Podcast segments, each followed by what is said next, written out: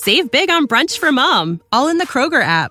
Get 16-ounce packs of flavorful Angus 90% lean ground sirloin for $4.99 each with a digital coupon. Then buy two, get two free on 12 packs of delicious Coca-Cola, Pepsi, or 7-Up, all with your card. Shop these deals at your local Kroger today, or tap the screen now to download the Kroger app to save big today. Kroger, fresh for everyone. Prices and product availability subject to change. Restrictions apply. See site for details.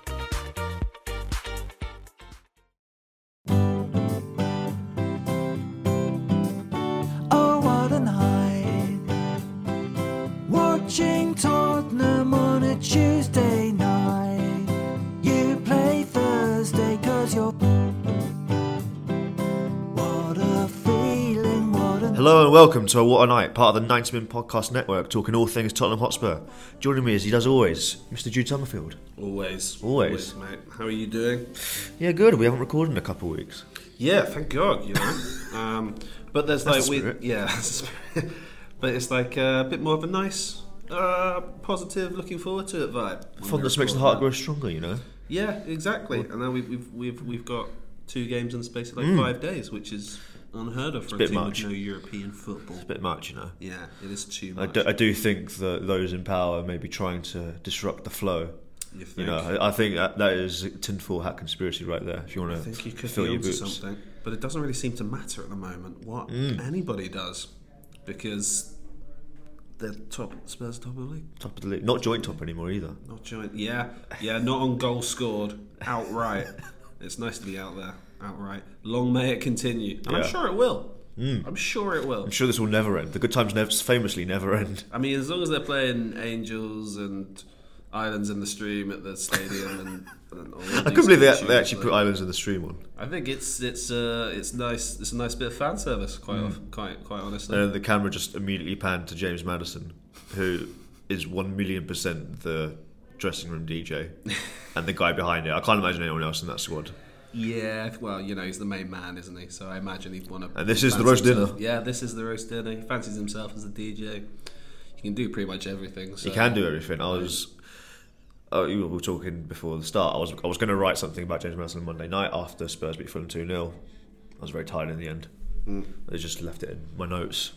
It was genius. There's streams of thought in there. He's a good knitting lad. He knits all of it together and makes it. I think so.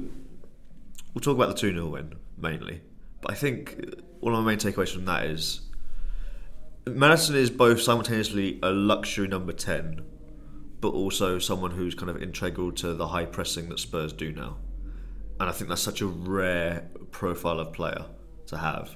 And he didn't strike me as that kind of guy before either. I didn't think he was a relentless runner in the mould of like Eriksson that we've had before. But I think I saw a few of his quotes after the game, or they might have been before it, where he just said like, we have to press from the front every game. Yeah. We have to press really high up, which is good to hear. Refreshing. Yeah, refreshing. It's not just uncoordinated shouts of press. Seems like lockdown days with Mourinho were awful. And the high right back, never forget. High right back. This is sort of why I've been conditioned into still thinking if this could all fall apart very quickly.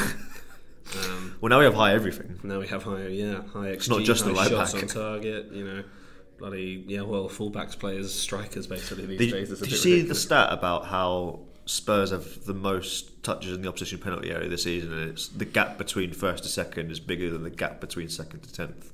I didn't see that. Have you not seen that? I need to, let me dig it out. You keep talking. You fill this space. Dude. I keep talking. Tell everyone about your 19-4 win last night. That was the 5-a-side, actually. The most embarrassing thing I've ever been a part of, quite frankly. You won? We did win, but it's sort of like, I don't know, it was taking candy from a baby at certain points. I mean, it's wonderful to be able to score a hat-trick in a 19-4 win and then pull out the Jimmy Madison dart celebration, but... At 19-4. It was in the teens when that one went in. But yeah, I mean, you see the guy pull it out on the Monday, and I think whether it's ironic or not, I've added that to my game now. That's what it's all about. You got to see the best players, you identify their bits, and you think, Yeah. Imagine if Ange was managing you. I would enjoy lunch so much more than I usually do. But what's the stat saying? Okay, so the stat is touches in opposition penalty area. Tottenham lead the Premier League this season with 354. In second place is Chelsea on 293. Third, Arsenal 289. Fourth, Brentford 281. Fifth, Liverpool 275. Sixth, Brighton 259. Seventh, Man United 254. Eighth, Man City 253. Ninth, Aston Villa 248. And 10th, Newcastle. Does it 10th? Is that right? 10th? Yeah. 241. That's quite wild considering. That's so many touches. Of the teams are in there as well. Yeah. You'd expect Man City to be very high up there just because of how they play, and even Arsenal to be maybe have a few more and be. Chelsea's really surprised me because it doesn't feel like they've been doing that well. No, I suppose they are like they're going to be the other pressing side. You know that their whole tactics are sort of geared around considering maybe they don't have the best players there. But that's a wonderful little stat that, and it's obviously quite a pivotal thing in how Spurs are playing and actually creating chances as well. I don't think Spurs last season get those two chances that they got. I know they were individual mistakes, but they wouldn't be that high up the pitch to get the ball and then snap into action. I saw a clip, I think it was over the international break, it was someone comparing Spurs' pressing from last season to this season. It might have been like an old Monday Night Football clip actually from recently. And it was I think the game that they showed was the home loss against Arsenal last season, where everyone was just so standoffish, very slow to close them down, very happy just to sit in. And compared that with a game this season, I think it might have been the North London derby again, and just straight to them. Everyone, they've got a man, they know what to do, they know how to rotate, they know how to switch on different people. And it's a real, I said it, I think last time I recorded, this is a real credit to coaching, because this is not something you really thought of, the defensive kind of transition under Ange Postecoglou when he came in. You think, oh yeah, we'll play maybe some exciting football, we'll have a lot more possession, we'll make more chances, but the off-ball stuff, and I think Ange did say it post-match, that was what he was most impressed with in this Fulham game, and I think I was as well, and I think it's quite a testament to what's happened so far this season that I feel so much more confident in the defence. And I feel way more confident with the defence than I do with the attack, even though Spurs are now this amazing attacking team. Mm. They've got two centre-backs there in Romero and Van de Ven, who like to be aggressive, who like to make that first step in the challenge and actually not just sink back and let teams dominate a space, so to speak. You mean like Longley, your favourite? Yeah, I mean, like... You loved him. I know you loved him. Yeah, on record. On the record. I think he's probably a nice guy. I don't think he's not playing that much for Villa at the moment, is he? I didn't know that. Not that makes any difference. I mean, he was just very... I'm getting worked up, so... No, it's much better having these players who actually bring the ball out as well. And I feel like if you've got aggression at the back and that's, like, geared or... shown all the way throughout the team in the way that they're pressing, you're just going to have so many more better results, and you're not going to have these games where you're hanging on a little bit. I mean, unless you get somebody sent off for a ridiculous dive or whatever. Like not naming names. Well, like Bissouma did the other. Okay, naming names. Yeah. Now. Oh, well, you know, I can't pull the wool over people. What a prat! What an idiot! Yeah. And I just like how they're much more. Much more progressive with the way they pass out from the back as well. Yeah, you know, they have to bring the ball forward. Like they have to dribble into space, and they have to look for that ball forward because there actually isn't that safe option of just the left wing back or the right wing back. Yeah, everyone's so high up the pitch. So it's like, you've really got to, you've got to pick someone out here, and everyone else has actually got to move. Yeah, and I think when the attack is quite all action to start with, it helps bleed into the defence, doesn't it? I was going to say, did you watch the Monday Night Football before the match, or have you seen the clip of the analysis that Jamie Carragher and Gary O'Neill were doing about? Yeah, I saw the green squares. Building from the back, and they say it's different to other teams, which is nice. You know, it's a nice little trailblazers. Yeah, trailblazers. Yeah. You know, And I think it does when you put those fullbacks so high up the pitch, it just preoccupies opposition defenders, doesn't it? And then you end up with your best players having a bit more space, a bit deeper, and then they get the ball rolling. Well, yeah, that was one of the key differences. So they're talking about how in the build-up, Vicario will start from the back, and then he'll have Romero and Van de Ven with him. But usually teams will have either another fullback come in to support them in a three, or the number six will come in deep as well. But with Spurs, it's not been like this. It's just been those two on their own, basically. The fullbacks go into midfield, as we know. They go high up. They go into almost number 10 positions, and it's a little tactical novelty. And they showed a couple of examples of that working really well. And I think that was on display from the off in this Fulham game, where I thought actually Fulham played quite well in the first half and for bits of the second as well. Like I didn't come away thinking, wow, Fulham are really crap. Yeah, they could be in trouble this season. I thought that they made a good account of themselves. I think that their squad isn't amazing. I think Marco Silva's doing a really good job. They're not pushovers. Like they came to Spurs last year, and it was probably Spurs' one of their best attacking performances of the season, which is saying something. And it ended 2-1, but it could have been 5 or 6. Yeah. This year, I think maybe they expected Spurs to play a little bit differently, but they really frustrated Spurs at times. But Spurs still found a way through, and I think towards the final 10 minutes of the first half, you really saw it coming out more. The goal gave a lot of confidence. There was a couple of other chances, like where Maddison quickly plays into Son, just the little flick, and Udogie runs in, and he's denied by a last-ditch challenge. And I was like, it's just so. This is it. This is the way that kind of 40, 50-year-olds think that that they think they would be if they were manager. They're like, pass it forward, you know. Pass forward, play best players, play quickly. Like it's actually working. Yeah. That's what's happening. To these players' strengths, which is fabulous. I mean, how many shots did they have again? They had 15 shots. 15-10. It didn't really feel like that. No, I mean, yeah, Fulham had some decent chances, especially at the end. Towards the one towards the end where Vicario just makes a couple really nice saves, doesn't he? Things that he should save, you know. But we've seen a lot recently of goalies not saving things that they should save. Yeah, exactly. At a time when, other goalies seem to be throwing them into their own net at quite an alarming rate at other clubs. Well, yeah, I was saying at the desk this morning, I think goalkeeping's kind of fallen off a cliff. Because I think if the death of the goalkeeper. Well, yeah, there's more reports linking Aaron Ramsdale with a move from Arsenal to Chelsea, and it's like, this is where we're at. Chelsea are going to spend big money on another goalkeeper who can't even start for Arsenal. I think they should, though. I encourage them to do it, actually. They just go around all the clubs looking at goalkeepers who just aren't playing and thinking. Fraser Forster? Lloris? Yeah, Pochettino didn't always say that Lloris was like the fifth arm of his coaching staff, you know. Little reunion there. I did actually think that. I did wonder if would Pochettino consider that, but I do you reckon we'll talk more about this in the Chelsea pod next week, but I do wonder sometimes what does Pochettino think of Spurs since he left? Like, what were his opinions? What would he have done? What were his kind of evaluation? Like, what did he think of Lloris now? Would he, if Lloris called him and was like, I'm not playing, can I come to Chelsea? What would his response be? I doubt he'd say yes. I think surely you need some sort of emotional cut-off. Well, you say this, Robert Sanchez is starting, but then Hugo Lloris hasn't started a game in about, I don't know, 5 or 6 months, has he? Robert Sanchez didn't either by the time he arrived. Yeah, it's true, but he's... I'm making the case. You are making the case. He's not. Are you buying my take? He's not quite as washed up as Lloris. Would you like to buy it? Lloris' last year was really bad. I'm selling this take. Oh, Sanchez was really bad as well. Lloris brings leadership.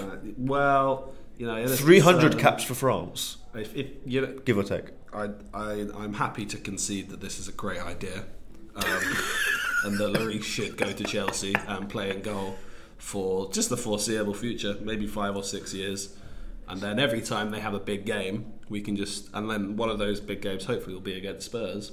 We can just sort of sit back and, you know, cash our checks. I'll work on this header next week. Watch Lloris throw it into his own net. I'll work on this header. I'll do some proper research into this. I think you should give Poch I'll give him a call. Give him a call and see what he thinks, because, you know, I mean, if Sanchez gets injured and it's Marcus Bettinelli they're relying on, then that's something else entirely. They did say they signed another guy. Who cares? Because Spurs have Vicario, and he's so good, and he's yet to even make a mistake. And we're looking around at bloody your man David Raya, like completely shat the bed at Arsenal since he's come in and started playing. That's good, isn't it? Yeah, it's good fun. It's like, a great pump fake from me, spreading your propaganda about how he's incredible and they got the better deal. He didn't get a better deal. I was watching the Sevilla game last night, and he did look a bit like David Ospina actually.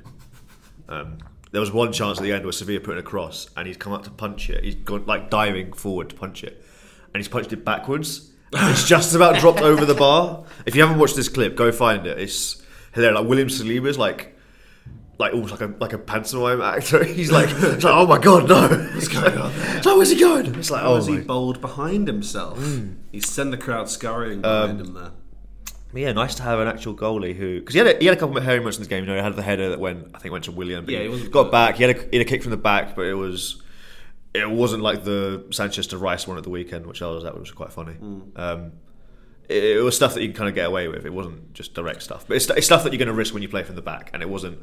The Spurs weren't exposed enough where it was such a detriment. It doesn't look any... Or like any of those mistakes are weighing on him that much either. It just keeps going. And I'll say as well, like the save from Polina in the first few minutes from the corner.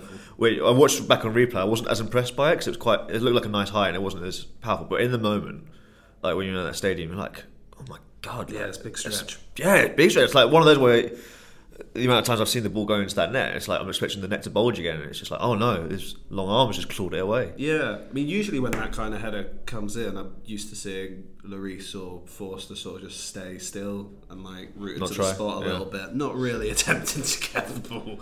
But he sprang across like a salmon, and yeah, has just continued his rich vein of form. Like, Spurs looking terrific. He sprang across like a salmon. Yeah.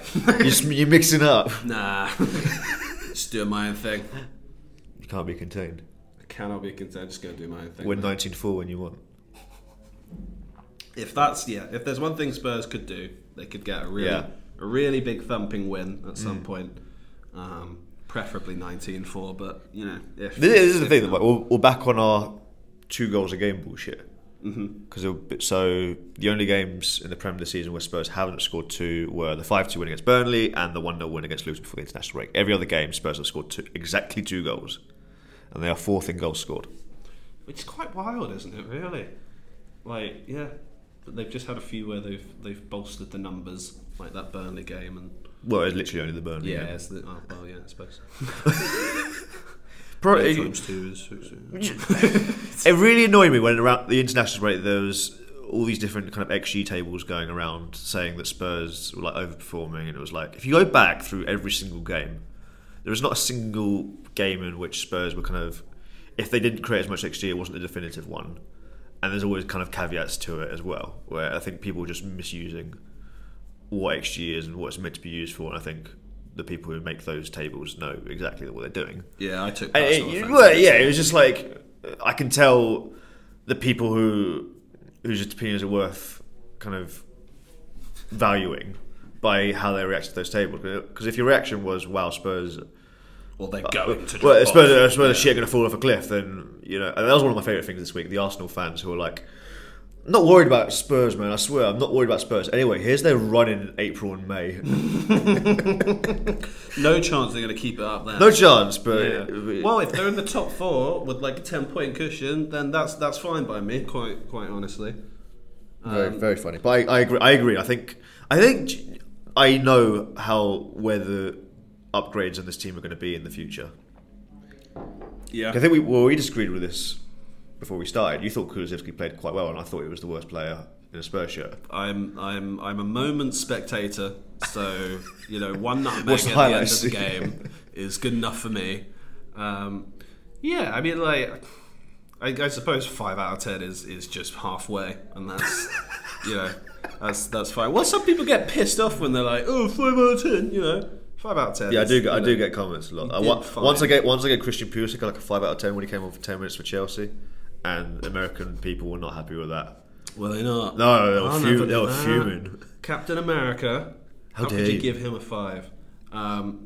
I mean, yeah, I suppose if he doesn't start adding goal contributions, I suppose if you're getting really greedy, then that winger spot is one you'd like to have players chipping in for. Like the more I sort of watch Richarlison, I know it seems a bit odd, but the more I sort of like feel maybe he might start delivering at some point, you know, because like he's getting assists at least. He's getting assists and he's getting more involved in like coming infield and getting the shot away. Like there was the one on the edge of the box where it's annoying how much of a confidence player he is.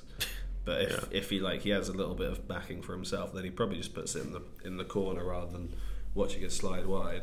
I thought the first half chance. Yeah. Yeah, I thought that went in. Yeah. I was very shocked to look back up and it was behind the net and not in it. I was like, what? What just happened? In the way that only Richie can really. This is what he does. Yeah, Decky. I suppose. I mean, like wingers are so important if you're going to press like really high. You have to have people who've got legs and will just put their body through it. So.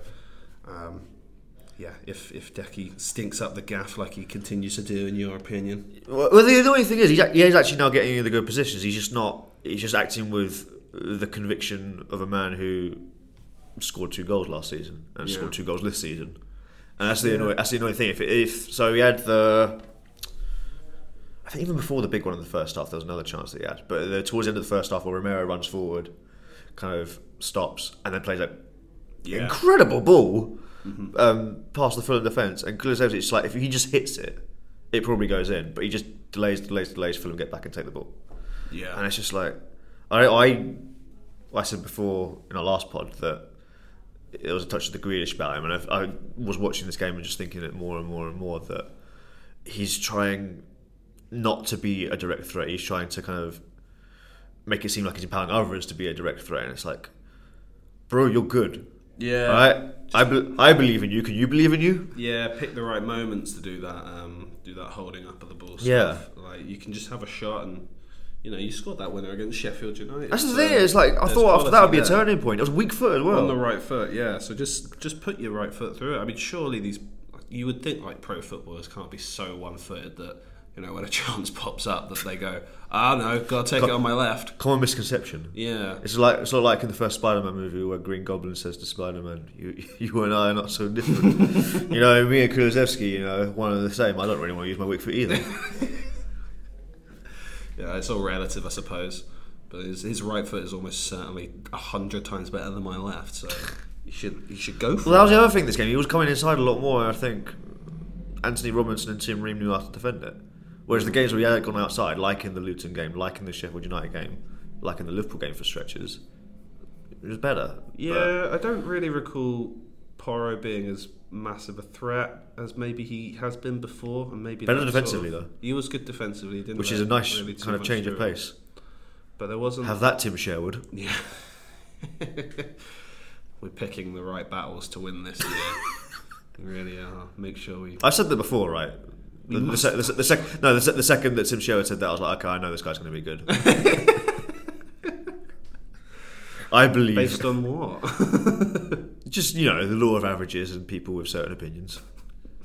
Well, they are people who have tended to be not as correct as at other points. Well, that's just me. He had a 59 win percent ratio, so it was second to none. It was, and I'm pretty sure it remained. Oh no, it can't then at the moment. Surely. It must have gone down after that, surely. Yeah, he can't be second to none. He must be second to Ange.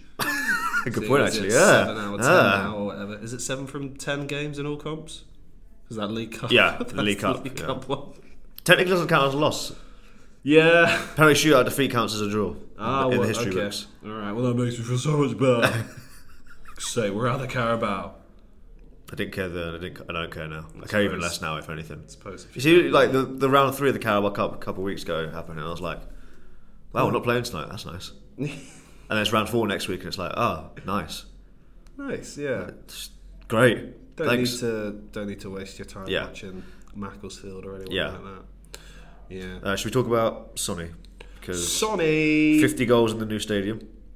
Is it really? Yeah, they Spurs official released a video with 1 second of like every goal. Amazing idea, by the way.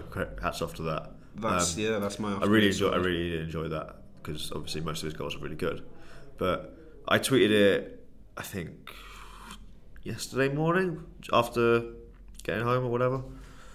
And I remember in that chance being quite easy. Like, I know that Ream and Bassi kind of ran into each other, but I thought someone was a lot closer to the goal, and I thought it was almost, it's just a very routine finish. I didn't realise till watching it back, he's put it in the bloody top corner from like 18 yards. And Ream and Bassi weren't as far away as I thought they were. Yeah. Well, I mean, how many times do you see him score that goal? Well, yeah, this guy is... It's Tottenham Hotspur Stadium. He does it all the time. Yeah. That's his trademark thing. Like, yeah, he gets a little bit of room outside the area. It came out recently, didn't it? Save big on brunch for Mom, all in the Kroger app.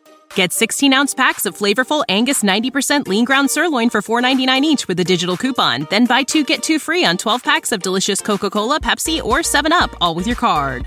Shop these deals at your local Kroger today, or tap the screen now to download the Kroger app to save big today. Kroger, fresh for everyone. Prices and product availability subject to change. Restrictions apply. See site for details.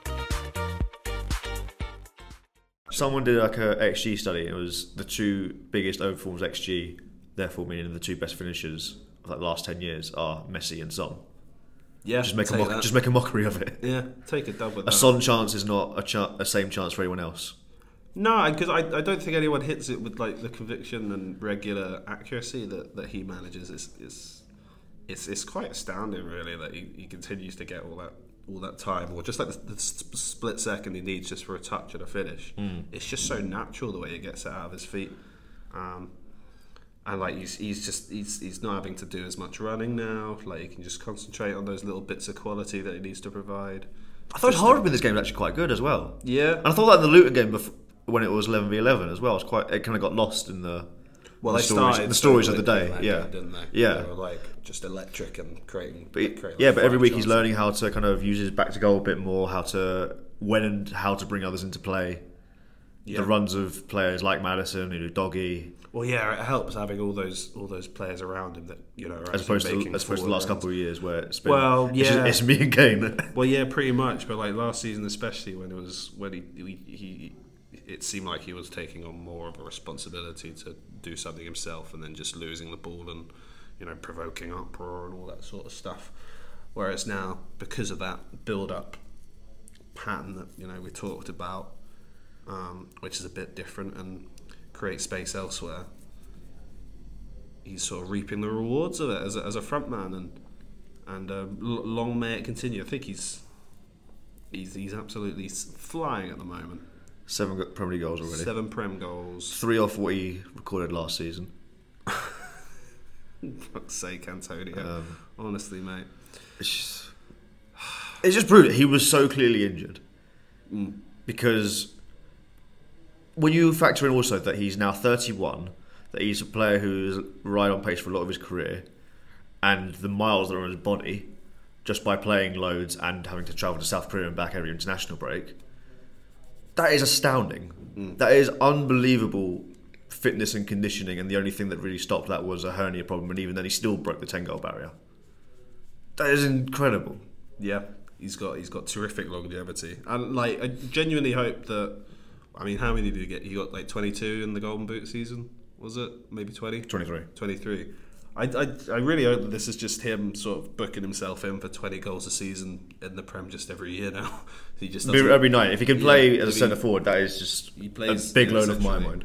And I think it's obviously been a very good idea from Ange to work him into that more central area, nice and early in the season, so that he doesn't get knackered out just by sprinting around the pitch. And maybe someone who does feel the need to be involved in the game, like Richarlison, can do that just by pressing and winning the ball back and feeding Son, who will have that freshness from not having to do that as much. Yeah, well, yeah, I was going to say, I actually think that this has worked really well with Richarlison going to the left, because he does have that bit of unpredictability about him. Yeah. In terms of, I don't think he knows what he's doing sometimes, where the ball's going to go. He just gives me that when Bergwijn had that run under Mourinho, when he was like the presser, but he had like no goal threat whatsoever. Yeah. It did absolutely bugger all. Yeah, he did nothing except for hit the post at Liverpool. It's kind of, it's going to be that little vibe of that, but like I said, hopefully... Get assists at least. Yeah, getting the assists and actually you know, it'll come as a result of attacking play. He'll start scoring goals. Yeah, it's not as if he's not getting the chances either. So he had the 2 or 3 against Luton. He had a couple against Fulham as well now. Yeah. So it's not. He just can't hit a barn door. Well, that's the problem. That's the only problem. That's a confidence thing. Once. Can we even say when one goes in with his feet? I think it's different with his head, because the 2 goals he scored this season have both been headers. Mm. So I think it's different when you're scoring with your head and with your feet. You know, the old adage when it's like, oh, he just needs one to go in and off his arse or something. Yeah. I don't believe that at all. I think a striker, like, you don't want to be lucky. You want it to be a clean goal. You want it to be like, oh yeah, I actually do still have it. Yeah, so you know that's what you're all about. You score a lot of goals, Jude. 5 and 3 this, there you go. This 5-a-side season. Would you rather they all go off your arse, or do you rather welly them in? No, I'd rather smack them in from, I don't know, the pitch is about 12 yards long, so like from that way out, I suppose. Yeah, I mean, like, and how often does a goal go in off somebody's Harris? It doesn't at all. So it'd probably be a bigger, you know, check on their qualities as a player if they manage to do that. Yeah, might be seen as disrespectful as well if you just sat on the ball and sort of twerked it in, you know. A bit like that Ronaldinho advert when he gets down on the floor and heads it in. Yeah, I think that's one of my favourite adverts, actually. I love that. He's a good one. But Sonny, man, hopefully doesn't. This is the other thing I've just worried about, if anything happens to him, you know, because there's such fitness worry over him every time there's an international break. It's like, ooh, he came off in the 60th minute, could be an issue here, and it's usually always fine. Happens every time as well. Because he's like the guy who just doesn't get injured and just keeps playing through everything, and maybe not always the best idea, but he's usually fine. This was the good thing about playing on the Monday night. We had to wait longer to have this football back in our lives again, but it allowed those kind of extra couple of days of recovery, which I thought were paramount to recover some of these key players. Yeah, I suppose there isn't there's Richarlison, but and Romero, but there isn't like the biggest South American presence in the team, I suppose. I mean, Son is obviously in Asia, so that's lots of travelling as well, which is even further. I suppose that those are 3 pretty important players, but yeah, the squad is still thin. Yeah, that's always the issue. If anything happens to one of them, it could be tricky. Well, yeah. So in this game, Postecoglou was forced into his first change in a while, where Bissouma was suspended. Højbjerg comes in. I thought he did all right. I think it's a different role, different skill set, different kind of player. You're not going to get the same. You're absolutely not going to get the same, and you can't ask Højbjerg to do the same things because he's just not going to be very good at them. And there was a time where he actually did hoof the ball away, and like in pre-season, Ange did get annoyed on the touchline, but I kind of felt more sympathy for Højbjerg in that case, because I was like, there was actually no option on. I don't think he wanted to give the ball away in his own third. So I got it, at least. It wasn't as if he was just like last season, where it was more of a go-to thing. Yeah, and like he's still a decent defensive presence. He's just not going to be able to have his back to, you know, an opposition press and turn and beat a player so easily and get the attack moving, is he? So that's the only problem. But he still had Sarr running in front and creating space by doing that. Like I'm not sure how. I don't think he really played himself into, you know, starting contention. Oh no, yeah, he's not going. Yeah, he's not. It's not going crazy. Yeah, but I thought he was fine. You know, there are obvious limitations to his game, and even then, still massive in the second goal. Yeah, it was. Yeah, he's the guy who picks it up, doesn't he? Mm. And then feeds it to Richie. And, you know, he's quite good at that. You know, he's done it a fair few times this season. Just, you know, the pre-assist, I suppose. Or close to it, like nicking the ball and getting forward, which is, you know, that's something that he can bring to the team, which is positive. It's just, I don't know, maybe Spurs weren't as free-flowing as maybe they could have been. I know the second half sort of dropped off a little bit, and maybe that was to blame somewhat, but I mean, like, He's very fine. The problem is that he's been a key undroppable player since he's been here, and that's coincided with some of the worst football that we've ever seen. Mm. And I think if he was in this role where he's the reserve to Bissouma, where he'll come in, he'll do the 10-15 minute specific jobs at the end of games. Mm. That is fine for him. That is like the perfect way that I would want to use him. Now the problem is I don't know if he wants to be used that way. No, he definitely. And he has other ambitions. Yeah, and Juve seem to want him. But I don't. Do Spurs want to trust that Juve have everything to finance that? We do owe them one or two.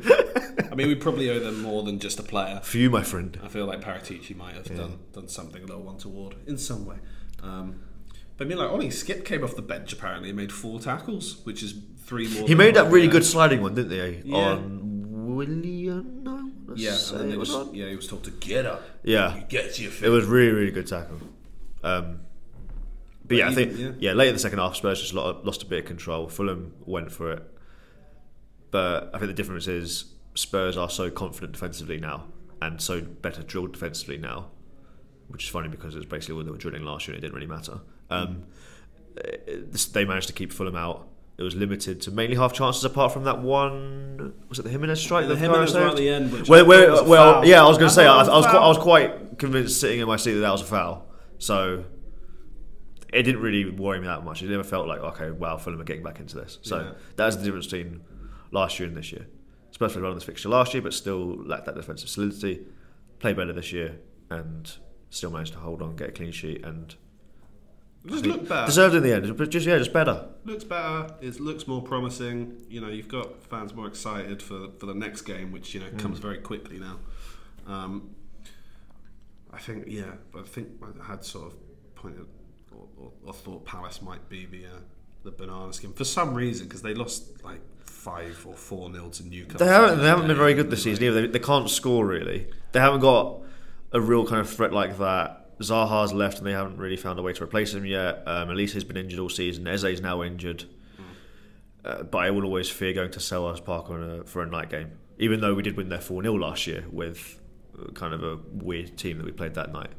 But you don't want to go to Selhurst on a night where Palace fans can really drink. I think Friday night that's different, so they'll be up for it.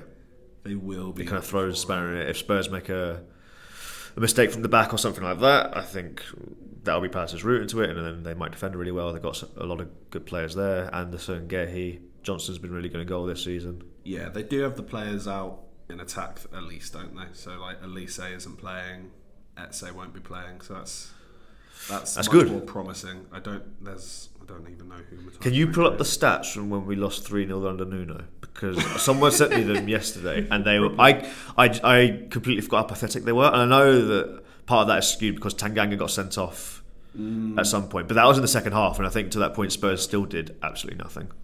Yeah, this one was quite a turgid watch. Yeah, it was 10-1. By the time Tanganga got sent off. Yeah, by the time in Palace's face. God, yeah. And that was with an awful team. Oh my God, I don't even remember Winks playing that game. Starting that game. Eric Dier had to come off, and it still took Palace until the 76th minute to get past the centre-back combination of what was it? Joe Roden and Tanganga. Who moved to the centre-back? Davis came on. Davis and Roden. Yeah, it was Davis. Yeah, Davis got shuffled in. Oh my God. It's a horrible team. Okay, so the team 10 men: Lloris, Emerson, Roden, Davis, Reguilon, Skip, Højbjerg, Dele, Lucas Kane. Yeah, not great. Not inspiring. I've seen better teams. Yeah. Well, that's just a team that had no identity whatsoever, isn't it? So I found a lot of old tweets about the Nuno era, and it was... I actually want to go back and watch some of these games just to see how bad it is, because you see it now, it's like, I know what Spurs are going to do, and I know that the opposition's not going to be good enough to stop them. Whereas I want to go back and watch these games where it is properly crap and be like, what is Spurs' plan here? Not the Arsenal game, because I think that was like insane, but I might watch El Sacico again. Just to see what happened, what went so wrong. So much went wrong. Just morbidly curious, like how could it have been so bad, and why people were complete idiots for thinking that the circumstances in which Nuno was hired and in which Ange were hired were similar, and it just absolutely were not. Yeah. And I think a lot of people were having to eat some humble pie. And look, Spurs could still finish 6th or 7th this season, but there's obvious blueprint to move forward, and there's a lot of people that are wrong. A lot of people were saying particularly after Kane was sold, Spurs could finish in the bottom half. That Spurs don't have the quality. There's too much going on for Spurs to implement an attacking style, which is completely different to what's been going on the last few years. For Spurs to compete, that the kind of the heart and soul of the team had ripped out. I don't know if the couple of days after that, it felt like you were in mourning or something. Mm. But for Spurs to have been this good so far, it's just...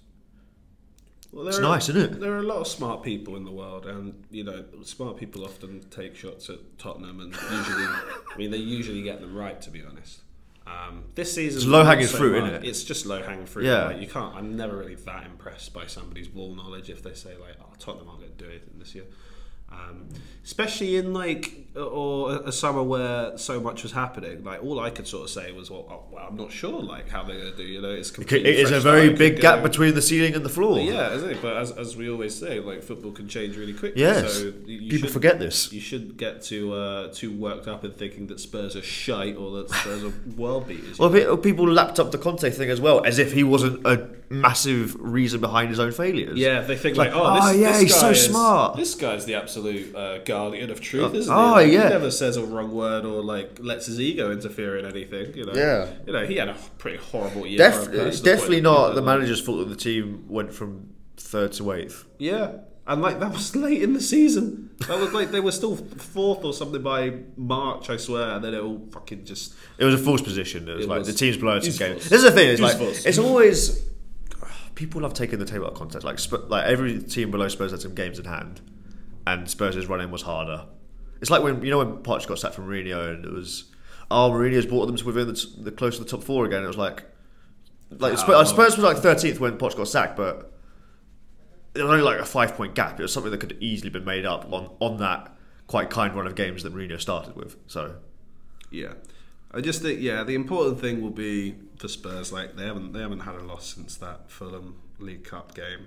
It'll be important, like when it does arrive, and it might arrive against someone that you don't expect it against, like Palace. Like hopefully, this is going to happen. It's football. Night. It's not an exact science. Yeah, but I'm sure like the players will hopefully be thinking the same thing. But just don't get too low. And for fans as well, like there's no point in getting too low if this group gets found out, because you know there's also been a lot of tax on player fitness over the last few years, so they could just blow one up in a game like this. But there are still overriding positives and reasons to be optimistic, even if such a result does come. And you know, one of them being that we won't have to see in a starting 11 like the one that got beat 3-0 there back in 2021, which was what was the final shot count? 18-2. So as many shots with 10 men as with 11. Yeah, we did get one on target though. Lucas Moura, probably one of those. I reckon from 30 yards. From 30 yards, just trickles into Gaeta's gloves. But yeah, I mean, like we can be very smart now. We'll think of ourselves. You got to enjoy the good times while they're here, because you never know when they're going to end. Exactly. That's what I always say. And if they get another win heading into that Chelsea game at the start of next month as well, then I'm rubbing my hands together and thinking, hello, Pochi. Anything is possible. Yeah, I'd like to have a nice little eve there with Poch. That's a Monday night one, isn't it? It is Monday night, which is it's a little bit annoying. Monday night is like the worst slot for me. Like. For you personally, yeah. I think in terms of games, probably Saturday only is the worst. And I do get why Klopp gets annoyed by it, but it's an annoying start to the day. Anyway, I'm at the early kick-off on Saturday anyway. Chelsea Brentford. Are you at Palace or no? I'm not, because that's a Friday night, and I don't know if you ever tried to get home from Selhurst on a late. I don't like. At like 10 PM on a Friday night. It's not amazing. Not for me, quite frankly. I won't be trying that. Don't envy anyone. Don't know. Also, crap viewing that press box. It's easier to watch the game from home. I haven't heard great things about. You can't even see. Can he see? I can't see. Yeah, so basically. Can he see? Oh dear. Well, there won't be too many changes for that game, will there? Probably just Bissouma back in. I guess you might make a couple because the games are close together. It's just basically like a Tuesday, Saturday. Maybe if Johnson's fit enough, he I'd like to. I'd like to see more of him. I want to see. I'm very curious to see what he's going to add to this team, because like I said, like I want these wingers to be dynamic. We were at peace on 90min.com this week. Spurs are one of the clubs that like the look of athletic club and Spain winger Nico Williams, who I think that would be perfect. Very quick, two-footed, can go in and out. That is the perfect kind of Ange winger. I don't think Spurs will get him because I think there's bigger clubs that are going to be around him, but I can dream. That'd be perfect. Will you not be somebody who gets just lost into the winger void a little bit? I think he's spectacular. You think he's spectacular? I think he would be a starter. I think he would come in. You think about the players that have come in as well, that how Ange has improved all of them immediately as well. I think if he comes in and that kind of trajectory happens as well, I think he would be one of the best wingers in the league within a few months. I think he's amazing. You think he's? I really rate him highly. I'll tell you that. I was looking at him the other day after that piece that we put out. Has he scored a La Liga goal yet this season? This season? Couldn't tell you, mate.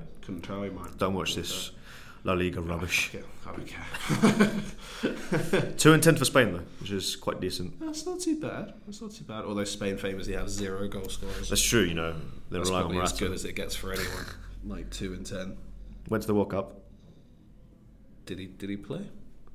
Maybe a little bit before their inevitable bottling in the quarterfinals. It wasn't even the cause, was it? Probably wasn't, no. It was the last 16, wasn't it? Last 16. Morocco. Yeah. Morocco did Portugal in the quarters. Of course. I now think about the World Cup again. I don't want to think about the World Cup again. I was thinking about the England loss this morning. Ah, tragic. The bloody. Who was responsible for that? Yeah. What an idiot! Some guy who plays Bayern Munich. Yeah, you know. Classic. We were talking about the Bayern Munich game earlier, weren't we? Watching it last night, I was just not impressed whatsoever. Galatasaray. Yeah, I know. Bayern won 3-1, but Galatasaray absolutely battered them and should have beaten them and should have killed them when they had the chance. Yeah, it was a really odd display from Bayern, I have to say. Like they could have. I think they probably could have scored a few more if they had been sharp at all. Kane's gone to another softball team. Yeah, it does sort of look like that. Like he just wants to, you know, play for that big team and not sort of worry about the style. But Tuchel was the guy winning round, so yeah, and like Tuchel, you know, that Chelsea team, what an attacking team that was. Yeah, what with Kai Havertz up front. Harry, you come to Bayern and you are going to be my Kai. Yeah, Bayern so far, like, they've got none of the good bits of that Chelsea team and none of the good bits in themselves either. It just came scoring. Because that's pretty much it. And they look open. He's just really good. Like, they're third in the Bundesliga. Yeah, I hope Leverkusen win that. It'd be funny. No, it would be. It would be funny. Shows where I'm at. Where our head's backed out. I mean, Invincibles 2.0 over here. Yeah, and they can have another full weekend at the top if they go and win at Palace, so... You know, I guess that's a good thing about the Friday night is crossed. Spurs win. It's like you can just enjoy the weekend without having the dread of playing a game. Yeah, the thought of losing. Yeah, and then laugh when one of City and United drops points. Mm. Same with there are no other really. I imagine that Arsenal will beat Sheffield United. Huh? What? I don't know, man. Like I think Manchester United only just squeezed past them recently, and. Yeah, I think they weren't even better in that game. You know, people say, Spurs only beat Sheffield United 2-1. Yeah, but Spurs battered them. Like, yeah, come on, it's not the same. It was coming. It wasn't as if we couldn't open up Sheffield United. There were chances, they just didn't put them away until the very end. But Manchester United are back now anyway. They don't need to worry about it. No, they don't need to worry about us. They've beaten Brentford, beaten Sheffield United, beaten Copenhagen. Yeah, huge, so I'll expect them to just keep soaring up the league. It can only go better now. We're in the good times now, baby. 11-3 goal difference. Terrible. What's the last 20-8? 20-8, yeah. 12. Nice. Not the best. Obviously, Newcastle's 8-0 humping of Sheffield It takes the cake, yeah. Yeah, it's sort of skewed. I think they're going to back Dortmund tonight. Yeah, they probably will. I was chatting to mates yesterday about just how there's something about the Champions League games this year where I'm just really uninterested. Yeah, it's lacking Spurs, you know. It's lacking Spurs. You know, that's what I was thinking when I was Spurs lacking the Champions League, you know, the pride of England in Europe. We're back, you know. Yeah, because United and Arsenal really not been that good so far. Yeah, I mean, like Arsenal could win and like fair play to that, but. United was sort of struggling and huffing and puffing. Well, we kind of need to do well as well to try and get that 5th Champions League place. And yeah, the hopes are really carrying on Newcastle and Man City, haven't even been that good so far. No, they weren't. I mean, you can trust that they'll turn it on at some point. And yeah, when De Bruyne is back. When they do, back from that last 3 months of the season. Yeah, and when they do that, there won't be another team who can sort of stand up to them. Unless Bellingham does this crazy shit, crazy boy stuff. I want victory for all of Jude's. Yeah, it's good to have somebody out there spreading good Jude news. Well, they're playing Hey Jude the other night after the game as well. That's why I do not go to Tottenham Hotspur Stadium anymore, because I just make all of that myself and think, you guys, you're embarrassing me now. This is your rush dinner. Yeah, this is my chance. So I just steal the mic off Coity and just have a good sing song. Get the trumpet. Way. Yeah. Where's my drama? All right. I'm getting hungry. I need a hobnob. Oh, a hobnob. Yeah. Okay. Thank you for listening, everyone. If you haven't subscribed and left a rating yet, please do. It helps us a lot. And we will catch you post Palace, pre Chelsea. Tottenham on a Tuesday night. You play Thursday because you're. What a feeling, what a night. Oh, what a night. Watching Tottenham on a Tuesday. Save big on brunch for mom, all in the Kroger app. Get 16-ounce packs of flavorful Angus 90% lean ground sirloin for $4.99 each with a digital coupon. Then buy 2, get 2 free on 12 packs of delicious Coca-Cola, Pepsi, or 7-Up, all with your card. Shop these deals at your local Kroger today, or tap the screen now to download the Kroger app to save big today. Kroger, fresh for everyone. Prices and product availability subject to change. Restrictions apply. See site for details.